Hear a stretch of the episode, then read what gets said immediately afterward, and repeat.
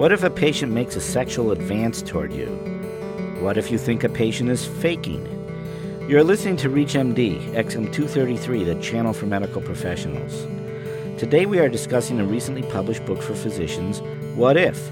The Survival Guide for Physicians. In this segment, we will be focusing on problems during one on one encounters. Encounters of the most intimate kind. Welcome to the Clinicians Roundtable. I'm your host, Dr. Michael Benson, a clinical assistant professor in the Department of Obstetrics and Gynecology at Northwestern University in Chicago. With me today is Dr. Ronald Goodspeed, co author of the book What If? This Physician Survival Guide. He is president and CEO of the South Coast Hospitals Group in Massachusetts and is board certified in internal medicine.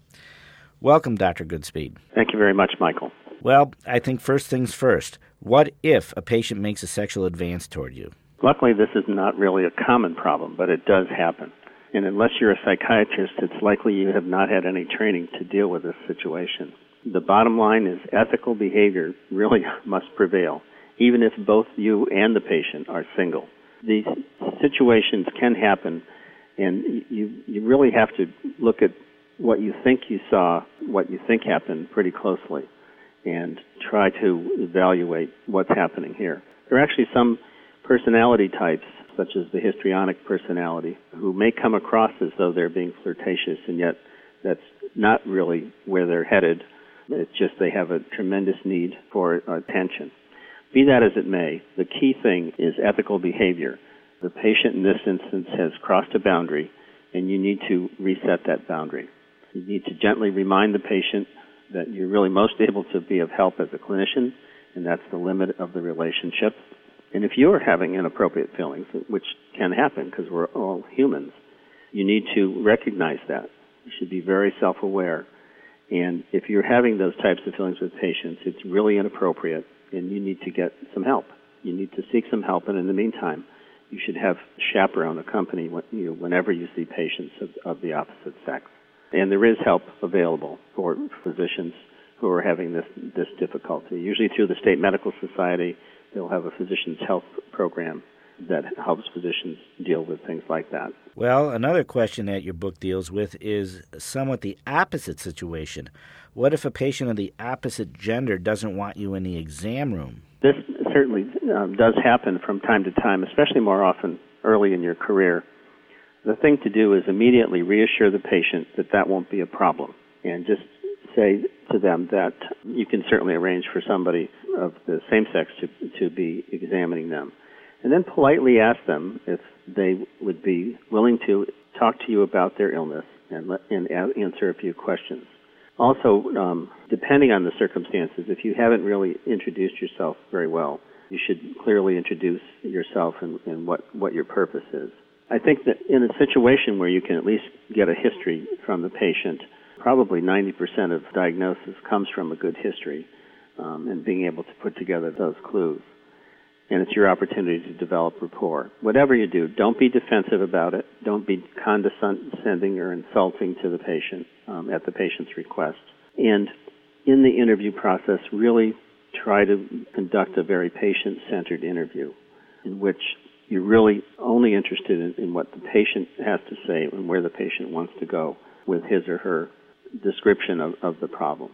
It's an awkward situation when this happens.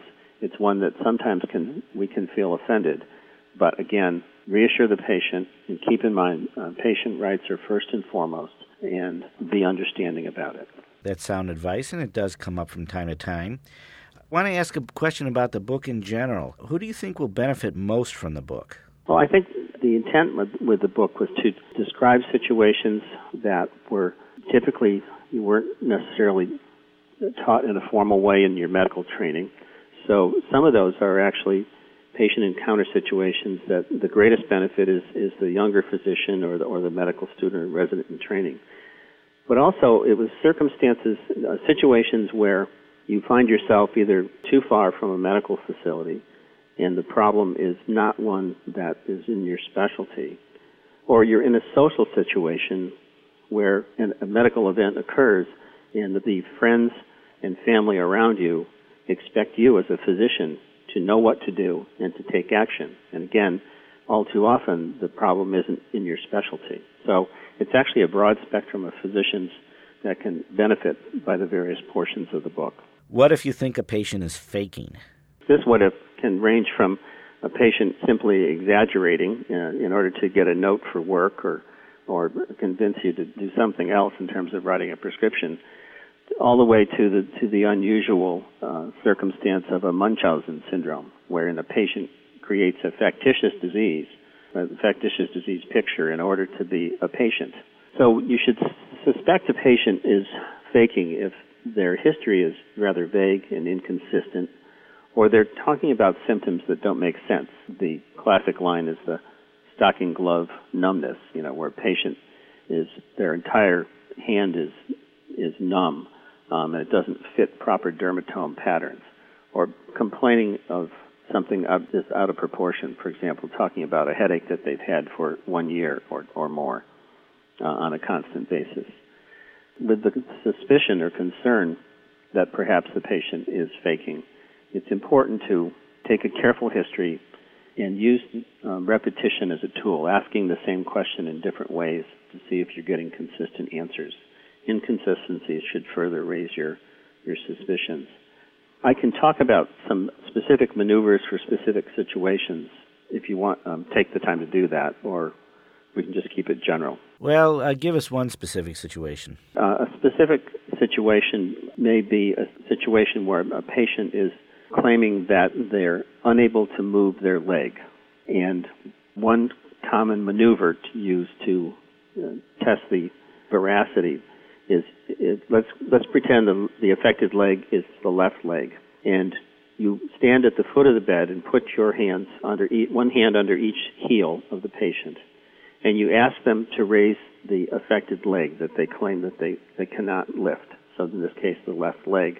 You ask them to lift the leg, left leg, and if they are truly trying to lift the left leg and unable to, you will feel downward pressure on the right heel. This has uh, been a, described as a Hoover's sign or Hoover maneuver, and, and sometimes, and it can be effective in sorting out whether or not a patient is faking that paralysis. Uh, well, that's an interesting trick. I, I didn't hear that before. What if there is a bad outcome to a labor and delivery uh, patient that you were involved with? Obviously, this is of great concern to me, but I think it has some general interest for our audience. As an obstetrician, uh, Michael, I'm sure you've had to deal with circumstances like that. I think for for the non-obstetrician who has not really had the training or, or the experience, it's important to keep several things in mind. And so, what what might be the circumstances? Well, you might be a, a medical student on service, or you may be a, a, a consultant physician coming to see the obstetrical uh, patient uh, afterwards for another problem, such as hypertension. It's important to keep in mind that this, for most parents in this situation, if it's a, a fetal demise or stillbirth, this is really felt as the death of their baby. It's a huge loss it's the loss of uh, of a dream if it's their first attempt at having a child. It's the loss of their role as a parent, and it's a loss of their confidence in their ability to have children. And it creates a fair amount of uncertainty and despair.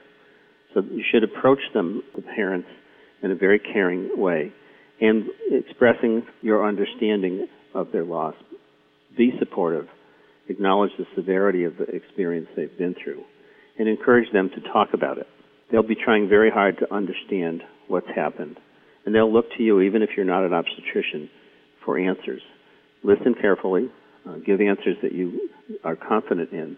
But if you're not, be open and honest about that and, and express your willingness to help them get some answers to that. Whatever you do, don't be blaming of any of the parties involved, including the patients try to also encourage them and, and talk to them about the risks of this happening again are relatively low and that uh, they should be very hopeful about the future. Well, that actually depends on their very specific circumstances because that not always is the case. I guess it kind of depends on, on the disease. A lot of times it would seem to be a random event, but there are a few circumstances that tend to repeat themselves, I guess. If it happens, you know, earlier in the, in the pregnancy, say less than 27 weeks or so, there's probably a slightly higher incidence of, of a repeat than under other circumstances, I would think. What if you made a mistake with a patient? What do you do then? This is a particularly interesting area to talk about these days. What the history has been, for the most part, until recent years, is uh, I guess the sort of cynical comment has been doctors bury their mistakes. And in years gone by, I think that was probably more truth than, than just cynicism. And such mistakes uh, that have been made, or medical errors that have been made, have been kept under cover.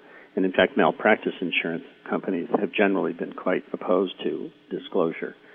But things are really changing, and research and experience are indicating that disclosures of medical errors and apologies for medical errors can reduce the incidence and the size of malpractices.